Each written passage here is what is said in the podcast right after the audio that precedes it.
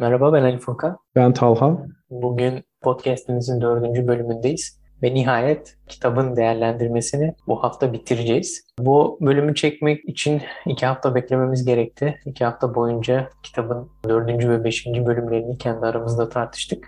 Önceki bölümlerde eğitim sistemini öğretmen ve öğrenci düzeyinde ele almıştık. Bu bölümlerde biz zihinsel olarak özgürleşmiş bir bireyi tarif etmiştik. Bu bireyi kısaca böyle tekrar tarif etmek gerekirse şunları söyleyebiliriz.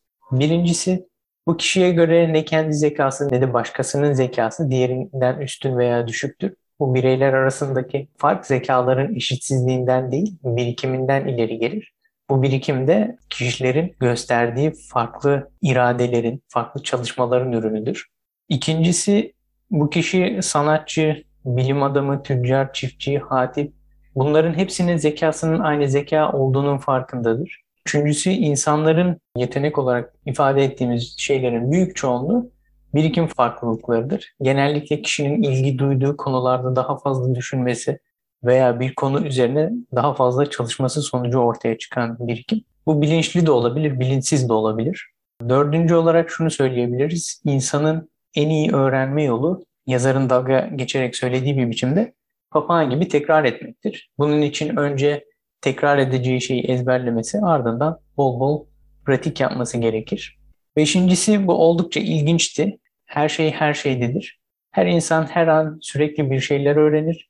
Bir romandan gramer öğrenebilir, bir sineğin uçuşundan koordinat sistemini öğrenebilir. Biz buna belki biraz da keşfederek öğrenme de diyebiliriz. Altıncısı yazarın vurguladığı başka bir şey. Öğrenemem ve yapamam demek sadece bir tembelliktir zihinler arasında herhangi bir fark yoktur. Herkes aynı zekaya sahiptir ve bu kapasiteler arasındaki farklılıklar oldukça küçüktür, imal edilebilirdir. Aşağı yukarı bunları konuşmuştuk. Bu bölümde biraz konumuz değişecek. Şimdiye kadarki üzerine konuştuğumuz konularla ilgili özellikle bireyin özelliklerini tekrar etmen iyi oldu fakat Yazar bu kısımdan itibaren artık eğitim sistemini toplum düzeyinde tartışmaya açıyor. Birey düzeyini geçmiş oluyoruz. Tarih boyunca da her devletin eğitim meselesini ele alış biçimleri farklılık göstermiş, hala da gösteriyor. Özellikle ulus devletlerin ortaya çıkmasıyla birlikte eğitimin tek çatı altında ve kontrollü bir yapıda olması istenmiş. Bu yaklaşımın bizim tarihimizdeki karşılığı ise Tevhidi Tedrisat Kanunu. Osmanlı'da olduğu gibi eğitim sisteminde birliğin tesis edilemediği durumlar toplumun bütünlüğü açısından da sorunlara yol açabiliyor. Çünkü devletin toplumu bir arada tutabilmek, topluma ulus bilincini verebilmek için kullanabileceği en etkili araçlardan biri eğitim sistemi. Eğitimde yaşanacak ayrışmalar toplumsal bölünmelere de sebebiyet verebilir. Özellikle müfredat içerisindeki dil ve tarih dersleri burada önemli bir yer tutuyor. Aynı şekilde eğitim dili de çok önemli. İtalya kurulduğunda bir politikacı şöyle diyor. İtalya'yı kurduk. Şimdi sıra İtalyanları yaratmakta. Ee, ulus devletin topluma bakış açısını son derece belirgin şekilde gösteren bir söz bu. Buradan farklı bir konuya da geleceğim. Devletin eğitim ve öğretimden asıl olarak beklediği şey nedir? Devlet eğitimle topluma ne vermek ve toplumdan ne almak istiyor? Devletlerin kontrolündeki tüm alanlar eğitim sistemi ile doğrudan veya dolaylı olarak ilişkili tabii. Ama özellikle iki alanla doğrudan ilişki kurabiliriz. Bunlardan birincisi az önce bahsettiğimiz toplumsal düzen ve hukuk alanı. Hani ilk bölümde eğitimi tanımlamıştık gerçek tanımıyla.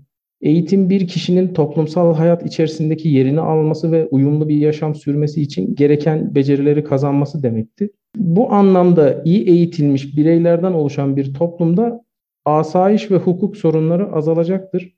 Birlikte yaşamanın getirdiği sorunlar büyük oranda aşılacaktır. Toplumsal düzen de sağlanacaktır.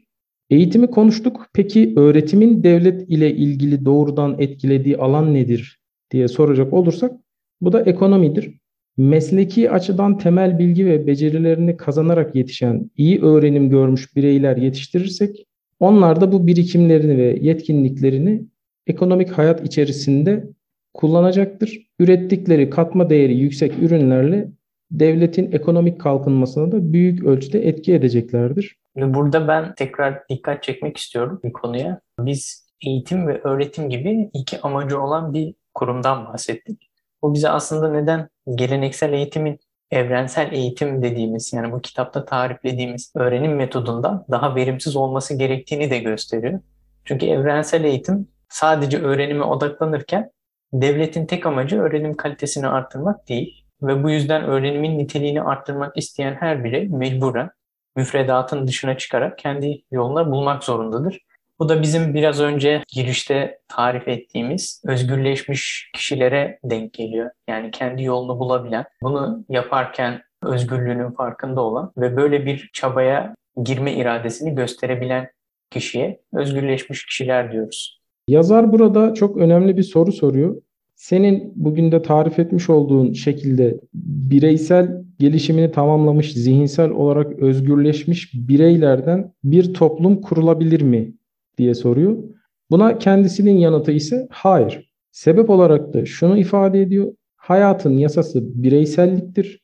Bireylerin sahip oldukları zeka bunların birleşimi olan toplumda yoktur.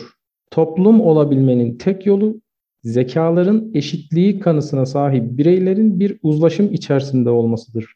Yazar toplumsal sorunların temelinde de bu eşitsizlik tutkusunun olduğunu söylüyor akıl sahibi varlıklar arasında eşitlik bozulmaya meyilli kararsız bir hal gibidir diyebiliriz. Çünkü bu toplum tarafından istenen bir şey değil. İnsanlar gerekirse retorikte olduğu gibi karşısındakini susturarak kendi zekasının üstün olduğunu ispat etmeye çalışıyor. Ya da demokrasilerde olduğu gibi hatiplerin halkı anlattıklarına ikna ederek kendi etkisi altına alması da bu eşitsizliğe neden oluyor. Toplumdaki tüm farklılıkların ortadan kaldırılmasını beklemiyor yazar fakat bunun zekalar üzerinden oluşturulmasına karşı çıkıyor. Bu nedenle Platon tarafından ifade edilen filozof kral yönetiminin de egemen halk söyleminin de ütopik üç düşünceler olduğunu belirtiyor. Toplumsal yaşamın nasıl oluşması gerektiğine bakalım o zaman. Yazarın ifade ettiği eğitim modelinde zihinsel olarak özgürleşmiş bireylerden yola çıkarak bir toplum inşa edemiyoruz. Çünkü bireyden topluma doğru bir tüme varıma müsaade etmiyor. Yazar bunun mümkün olmadığını da söylüyor. Geleneksel yöntemde de zekaların eşitsizliği temel alındığı için bu sefer de bireyselliği sağlayamıyoruz. Tümden gelim de yapamıyoruz burada.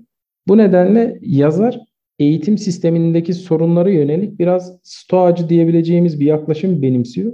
Yani bizim kontrolümüzde olmayan bir şeyle ilgili sorunları çok da dert etmeden mümkün ve uygulanabilir çözümlerle pratik sonuçlara yönelmemiz gerektiğini ifade ediyor. Jacques Rancière ya da her nasıl okunuyorsa muhtemelen doğru telaffuz edemiyorum. Jacques Rancière kimdir diye Google'da ararsanız karşınıza ilk çıkacak olan tanımlardan birisi kendisini yapısalcı Marksist filozof olduğu olacaktır. Biz tabii ne Talha ne de ben bu Marksizm konusunda çok bilgili değiliz. O yüzden de iki hafta harcamamız gerekti bu bölümü yapabilmek için. Buradaki tartışmaların politik bir yönü de var. Biz bunları çok fazla konuşmuyoruz burada. Zaten çok da anladığımızı söyleyemem. Ama yazarın eğitim ve bireyle alakalı çıkarımlarını tartışmak mümkün. En azından yazarın bu konudaki çıkarımlarını ele alıp değerlendirmemiz mümkün. Bunlar nelerdir diye söyleyecek olursak şöyle özetleyebiliriz. Yazara göre zeka bölünmez bir bütündür. Bu yüzden toplumun aklı yoktur.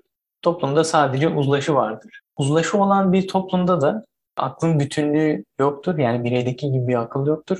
Toplumda mantiki kurallar işlemez. Zekayı tabi tuttuğumuz testleri uygulamamız mümkün değildir topluma. Ve bu yüzden de toplumda her zaman akıl dışılık olmak zorundadır. Bu akıl dışılık siyasette karşımıza mesela retorik olarak ortaya çıkar. Retorikte fikirleri tartmak değil, karşı tarafı domine etmek esastır. Bu sıklıkla kullandığımız demagoji, popülizm gibi kavramlarla da bir arada düşünülebilir. Üçüncü olarak yani yazarın radikal söylemi burası. Akıl dışılığı en iyi yapacak olan şey de yine akıldır. Yani retorik, demagoji, popülizm bunlar akıl dışı şeyler olsa da bunları da en iyi yapabilecek olan yine zekanın ta kendisidir. Retorikte, demagojide, popülizmde bir bilim gibi, bir sanat gibi zekanın bir ürünüdür. Yani o bir beceridir. Belki ona bir sanatta diyebiliriz. Yazarın bakış açısı böyle. Biraz ilginç. Evet ben üniversitede e, özellikle retorik konusunda kendisini geliştirmiş birkaç kişiye denk gelmiştim. Tartışamıyorsunuz, direkt eleniyorsunuz yani. Yazar buna saygı duyuyor işte yani. Ee, şimdi yazar akıl dışı olarak nitelediği bu retorik ile de olsa politik savaşı kazanan kişiye saygı duyuyor. Bunun da toplumsal mücadelede herhangi bir şey gibi bir araç olduğunu düşünüyor. Bu bakış açısı bana aslında biraz Lenin'i hatırlattı. O da notlarında komünist devrimin gerçekleştirilebilmesi için nasıl propaganda yapılması gerektiğinden bahsediyordu. Eğer tırnak içinde söylüyorum davaya yardımı olacaksa devrimcinin her türlü propagandayı yapması gerektiğini ve bunu nasıl yapması gerektiğini konuşuyordu notlarında. Bu biraz soğuk ve acımasız bulduğum bir bakış açısı ve yazar da buna sahip gibi. Ee, yazar hatta bunları söyledikten sonra yine Sokrates'e sataşıyor. Diyor ki neden sana mahkemede retorik yapan insanları alt edemedin? Çünkü sen onların seviyesine inemeyecek kadar kibirlisin. Kısacası düşmanlarınla yeterince çarpışmayıp kaybettin. Retorik de diğer diller gibi bir dildir. O da akıl dışı olmasına rağmen zekanın bir ürünü. Bunu diyerek bu tüm idealist siyasetçilere de göndermede bulunuyor aslında. İnsanlar bunu çok dillendirmiyor olsa da buradaki söylemi zaten pek çok siyasetçinin benimsediğini söyleyebiliriz. Bu konulara çok girmeyeceğiz. Biz bu siyasi düşüncelerin bireyle ne alakası var sorusu üzerine gitmeye çalıştık. Talha yazarın yaklaşımını biraz stoacı bir yaklaşım olarak da nitelemişti. Şöyle düşünebilirsiniz. Öğrenim bireysel bir uğraştır. Bunun neden böyle olduğunu biz önceki bölümlerde konuşmuştuk. Yazar diyor ki içinde bulunduğumuz çevresel koşullar yani toplumun şartları bizim zekamız bu şartlara tabi değildir. Zekamız özgürdür. Özgürlüğünün farkına varan yani özgürleşebilen her zihin kendi yolunu bulabilir. İşte sağınızda solunuzda olan şeylerden çok da şikayet etmeyin. Çünkü şikayetiniz muhtemelen tembelliğinizden kaynaklanıyor ve öğrenemem ve yapamam demeniz sadece tembelliktir. Hatta ben iyi eğitilemedim demek veya böyle düşünmek zihninizin özgürleşemediğini, başkalarının kölesi olduğu anlamına gelmektedir. Yazar olumsuz bir sonuca çıkıyor. Toplumun akıl dışı olduğunu söylüyor ve bunun sonucunda da iyi bir eğitim sistemi kuramayacağımız yani evrensel eğitim sistemini kurumsallaştıramayacağımızı söyleyecek. Çünkü toplumda sadece uzlaşı vardır ve bu toplum içerisinde birbirini domine etmeye çalışan eşitsizlik arzusundaki bireyler vardır. Ama aslında yazarın amacı insanlara umut vermek. Bu konuşmalar topluma değil ama çevremize nasıl etki edebileceğimizi gösteriyor. Ve kitap boyunca hep işçilere sesleniyor. Şöyle ki toplum her zaman akıl dışı olacaktır ama karşınızdaki kişi, arkadaşınız, çocuğunuz, onlar birer bireydir. Onların aklı vardır ve akıl bütünlüğüne sahiptirler. Onlardan öğrenebilirsiniz, onlara bir şeyler öğretebilirsiniz, onları özgürleştirebilirsiniz. Yani bizim bu kitapta tarif ettiğimiz şekliyle. Hatta diyor ki zaten kitapta adını oradan oluyor. Cahil iseniz o zaman onları en iyi siz özgürleştirebilirsiniz. Çünkü zekanızın onlara bir açıklama yapması mümkün değildir. Eğer cahil bir hocaysanız mecburen öğrenciniz sizden değil, kendi kendini öğrenmek zorunda olacaktır. Onun zekasını bu şekilde özgürleştirebilirsiniz diyor yazar. Ve bunun da toplum için yapabileceğimiz tek ve en iyi şey olduğunu söylüyor. Toplumu değiştirmek ve ideal bir toplumu yaratmak mümkün değil. Mümkünse bile zaten çok zor. Ama kendi çevremize, eşimize, dostumuza, arkadaşımıza tesir etmemiz mümkün. Hem de daha kolay. Herkes kendi kapısının önünü süpürsün tarzında bir yere çık. Aslında ben yazardan şunu beklerdim. Mevcut eğitim sistemini eleştirdi, felsefi olarak çözümledi, bazı şeylere karşı çıktı, onları değiştirmek istedi. Fakat nihayetinde tarif ettiği evrensel eğitim konusunu kurumsallaştıramayacağımıza bağladı.